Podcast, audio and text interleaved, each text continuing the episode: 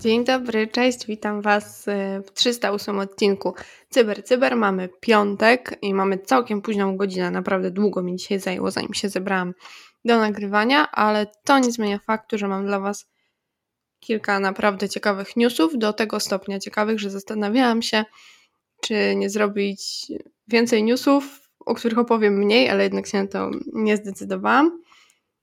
Mamy 9 grudnia. Warszawa dzisiaj jest całkiem takim smutnym i pochmurnym miejscem, ale to nie zmienia tego, że za chwilę zacznie się upragniony na pewno weekend. Także nie przedłużam i co dzisiaj przed nami.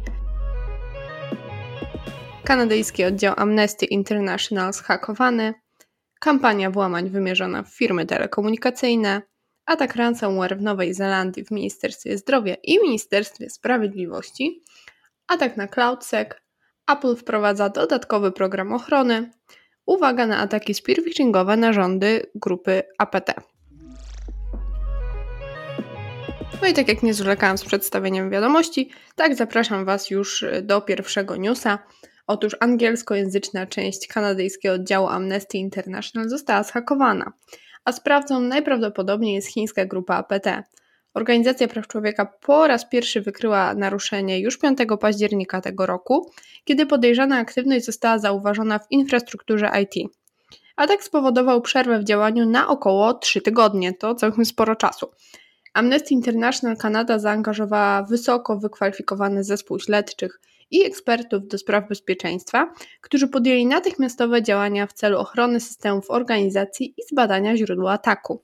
Wstępne wyniki dochodzenia wskazują, że ataku dokonano przy użyciu narzędzi i technik związanych ze znaną już grupą APT. SecureWorks ustalił później, że za atakiem prawdopodobnie stała grupa zagrożeń właśnie sponsorowana przez państwo chińskie. Do tej pory śledztwo nie wykazało żadnych dowodów na to, że jakiekolwiek dane dotyczące dawców lub członków zostały wykradzione, a o naruszeniu powiadomiono już odpowiednie organy ścigania, a także personel i różnych dańczy, darczyńców y, Amnesty International. Oddział z Kanady nadal będzie współpracować z ekspertami do spraw bezpieczeństwa w celu takiego ograniczenia potencjalnych przyszłych zagrożeń, ale ambasada Chin w Ottawie nie odpowiedziała na prośbę o komentarz w tej sprawie. Za to Recorded Future opublikowało w tym kontekście bardzo ciekawy raport, w którym szczegółowo opisano wiele kampanii przeprowadzonych przez prawdopodobnie sponsorowaną przez Chiny grupę Red Alpha. Aktywność została zidentyfikowana poprzez połączenie zautomatyzowanej analizy ruchu sieciowego na dużą skalę i analizy eksperckiej. Równolegle z regularnymi doniesieniami organizacji humanitarnych i medialnych na temat naruszeń praw człowieka organizowanych przez Komunistyczną Partię Chin, Recorded Future regularnie obserwuje sponsorowane przez chińskie państwo kampanie szpiegowskie i inwigilacyjne, które prawdopodobnie mają właśnie na celu ułatwienie gromadzenia danych wywiadowczych wykorzystywanych do wspierania takich nadużyć. Warto tu wspomnieć, że śledztwo w sprawie ataku na Amnesty International ujawniło, że celem grupy nie były właśnie pieniądze, ale zdobycie informacji. Już od 2018 roku obserwowana jest właśnie grupa Red Alpha, która głównie swoje y, ataki kieruje w organizacje humanitarne i organizacje rządowe na całym świecie. I to jest właśnie po to, y, cel jest y, szpiegowski. Red Alpha rejestruje i uzbraja setki domen podszywania się organizacji, takich jak Międzynarodowa Federacja Praw Człowieka, właśnie Amnesty International i inne. W przyszłości grupa zajmowała się również bezpośrednimi atakami na mniejszości etniczne i religijne, w tym osoby i organizacje w społecznościach tybetańskich i ujgurskich. W ramach tego działania cyberszpiegowskiego Red Alpha najprawdopodobniej starała się uzyskać dostęp do kont e-mail i innej komunikacji online osób i organizacji będących celem ataku i więcej oczywiście przeczytacie w raporcie. I biegniemy dalej, a tam CrowdStrike mm, Services dokonał przeglądu kampanii włamań skierowanych do firm telekomunikacyjnych i outsourcingowych. Ataki mają miejsce od czerwca tego roku i są wzorowane na modelu spopularyzowanym wcześniej przez Lapsus. Celem tej kampanii jest uzyskanie dostępu do sieci operatorów telefonii komórkowej oraz, jak wykazały już dwa dochodzenia, wymiana kart SIM. Początkowy dostęp jest zróżnicowany, to jest socjotechnika wykorzystująca rozmowy telefoniczne lub wiadomości tekstowe w celu podszywania się pod personel IT oraz kierowanie ofiar do witryn zbierania danych uwierzytelniających lub kierowanie właśnie tych ofiar do uruchomienia komercyjnych narzędzi do zdalnego monitorowania i zarządzania. Organizacje powinny skoncentrować się na bezpieczeństwie opartym na tożsamości poprzez ograniczenie uwierzytelniania i konfigurację bezpiecznego uwierzytelniania wieloskładnikowego, aby najskuteczniej walczyć z tą właśnie kampanią. W wszystkich zaobserwowanych włamaniach przeciwnik próbował wykorzystać dostęp do sieci operatorów telefonii komórkowej, a w dwóch dochodzeniach przeciwnik wykonywał zamianę kart SIM. CrowdStrike w swoim raporcie wielokrotnie podkreśla, że najskuteczniejszą metodą jest właśnie wdrożenie MFA, bo też obserwowali kampanie, gdzie nie tylko wykorzystywano znane podatności, tu pomoże z pewnością regularna aktualizacja, ale również często wykorzystywano inżynierię społeczną. W tym samym raporcie przeczytacie dużo więcej szczegółów na temat kolejnych faz ataku i naprawdę szczegółowo opisali cały sposób działania tej nowej grupy, więc naprawdę Wam polecam lekturę. Rząd Nowej Zelandii z kolei powiedział, że atak ransomware na Mercury IT wpłynął na usługi kilku prywatnych i publicznych instytucji. Atak miał miejsce w zeszłym tygodniu, czyli 30 listopada, i wpłynął i naraził na szwank dane Ministerstwa Sprawiedliwości, Ministerstwa Zdrowia i jeszcze kilku innych organizacji. Nowozelandzki komisarz do spraw prywatności planuje dochodzenie po wystąpieniu tego incydentu i według oficjalnych komunikatów trwają pilne prace mające na celu zrozumienie liczby organizacji, których to dotyczy, w ogóle rodzaju informacji oraz zakresu, w jakim jakiekolwiek informacje zostały skopiowane z systemu. Ministerstwo Sprawiedliwości poinformowało ponadto, że cyberatak zablokował dostęp aż do 14,5 tysiąca akt i około 4 tysięcy raportów z sekcji zwłok co potwierdziło już Ministerstwo Sprawiedliwości. Póki co wiemy także, że był to atak ransomware, a nowozelandzcy urzędnicy nie podają generalnie szczegółów. Zwracają się jednak do tych, którzy korzystali z usług Mercury IT, aby zachowali czujność, szczególnie uważali np. na maile czy smsy, a wszystkie osoby, które wiedzą coś o ataku, powinny zgłosić się i udzielić informacji nowozelandzkiej policji. Oczywiście doszło też przy tej okazji do zapewnień, że przy incydencie pracują wykwalifikowani eksperci. A indyjska firma zajmująca się cyberbezpieczeństwem CloudSec twierdzi, że cyberprzestępca uzyskał dostęp do jej serwera Confluence przy użyciu skradzionych danych uwierzytelniających do jednego z kont Jira i pracowników. Dodatkowo atakujący ma wewnętrzne szczegóły takie jak zrzuty ekranu, raporty o błędach, nazwy klientów i różne diagramy. Żadna baza danych ani dostęp do serwera nie został naruszony, zamiast tego, korzystając ze skradzionych poświadczeń Jira, atakujący mógł uzyskać dostęp do szkoleń i dokumentów wewnętrznych, stron Confluence oraz skryptów automatyzacji typu open source, które są dołączone do Jira. Sam CloudSec podejrzewa, że za atakiem stoi znana firma zajmująca się cyberbezpieczeństwem, która zajmuje się monitorowaniem dark webu. Nie podają jednak konkretnej nazwy, a jak twierdzą, atak i wskaźniki łączą się z napastnikiem ze znaną historią stosowania podobnych taktyk, które obserwowaliśmy w przeszłości. Cyberprzestępca próbuje teraz sprzedać rzekomą dane, bazę danych CloudSec za 10 tysięcy dolarów oraz bazę kodów i dokumentację produktów pracowniczych, inżynieryjnych za 8 tysięcy dolarów za sztukę.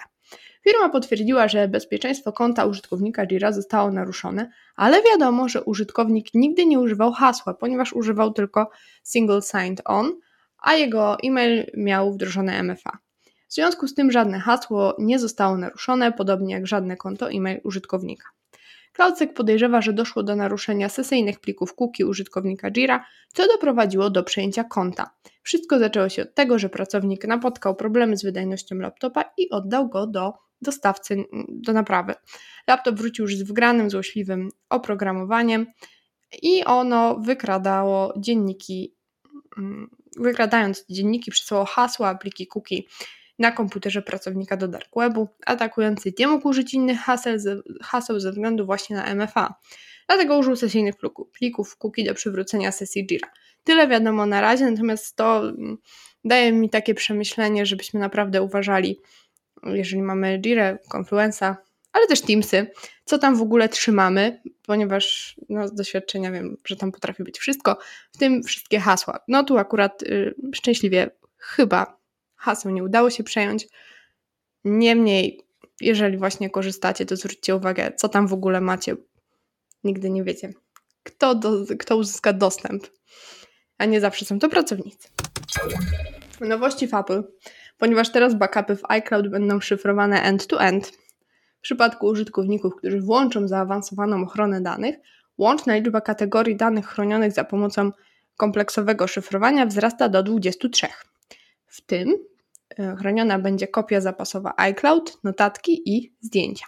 Jedynymi głównymi kategoriami danych iCloud, które nie będą objęte szyfrowaniem są poczta, kontakty i kalendarz, ale to ze względu na konieczność y, współpracy z globalnymi systemami poczty e-mail, kontaktów i kalendarzy.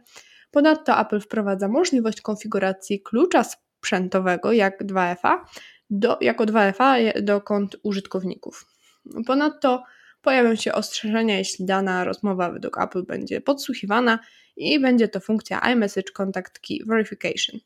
Dzięki tej usłudze możliwe jest zweryfikowane, czy osoba, z którą kontaktujemy się, faktycznie jest tym, za kogo się podaje. Użytkownicy korzystający z tej funkcji mogą także otrzymywać powiadomienia, jeśli ktoś łamie się do serwerów chmurowych i doda swoje urządzenie, przez które możliwe jest podsłuchiwanie rozmowy. Funkcje mają być wprowadzone stopniowo od grudnia 2022 roku do początku 2023. Zastanawia mnie, że czyżby Apple przejęło się ostatnimi doniesieniami, że wcale nie zależy im na prywatności, tak jak zapewniają.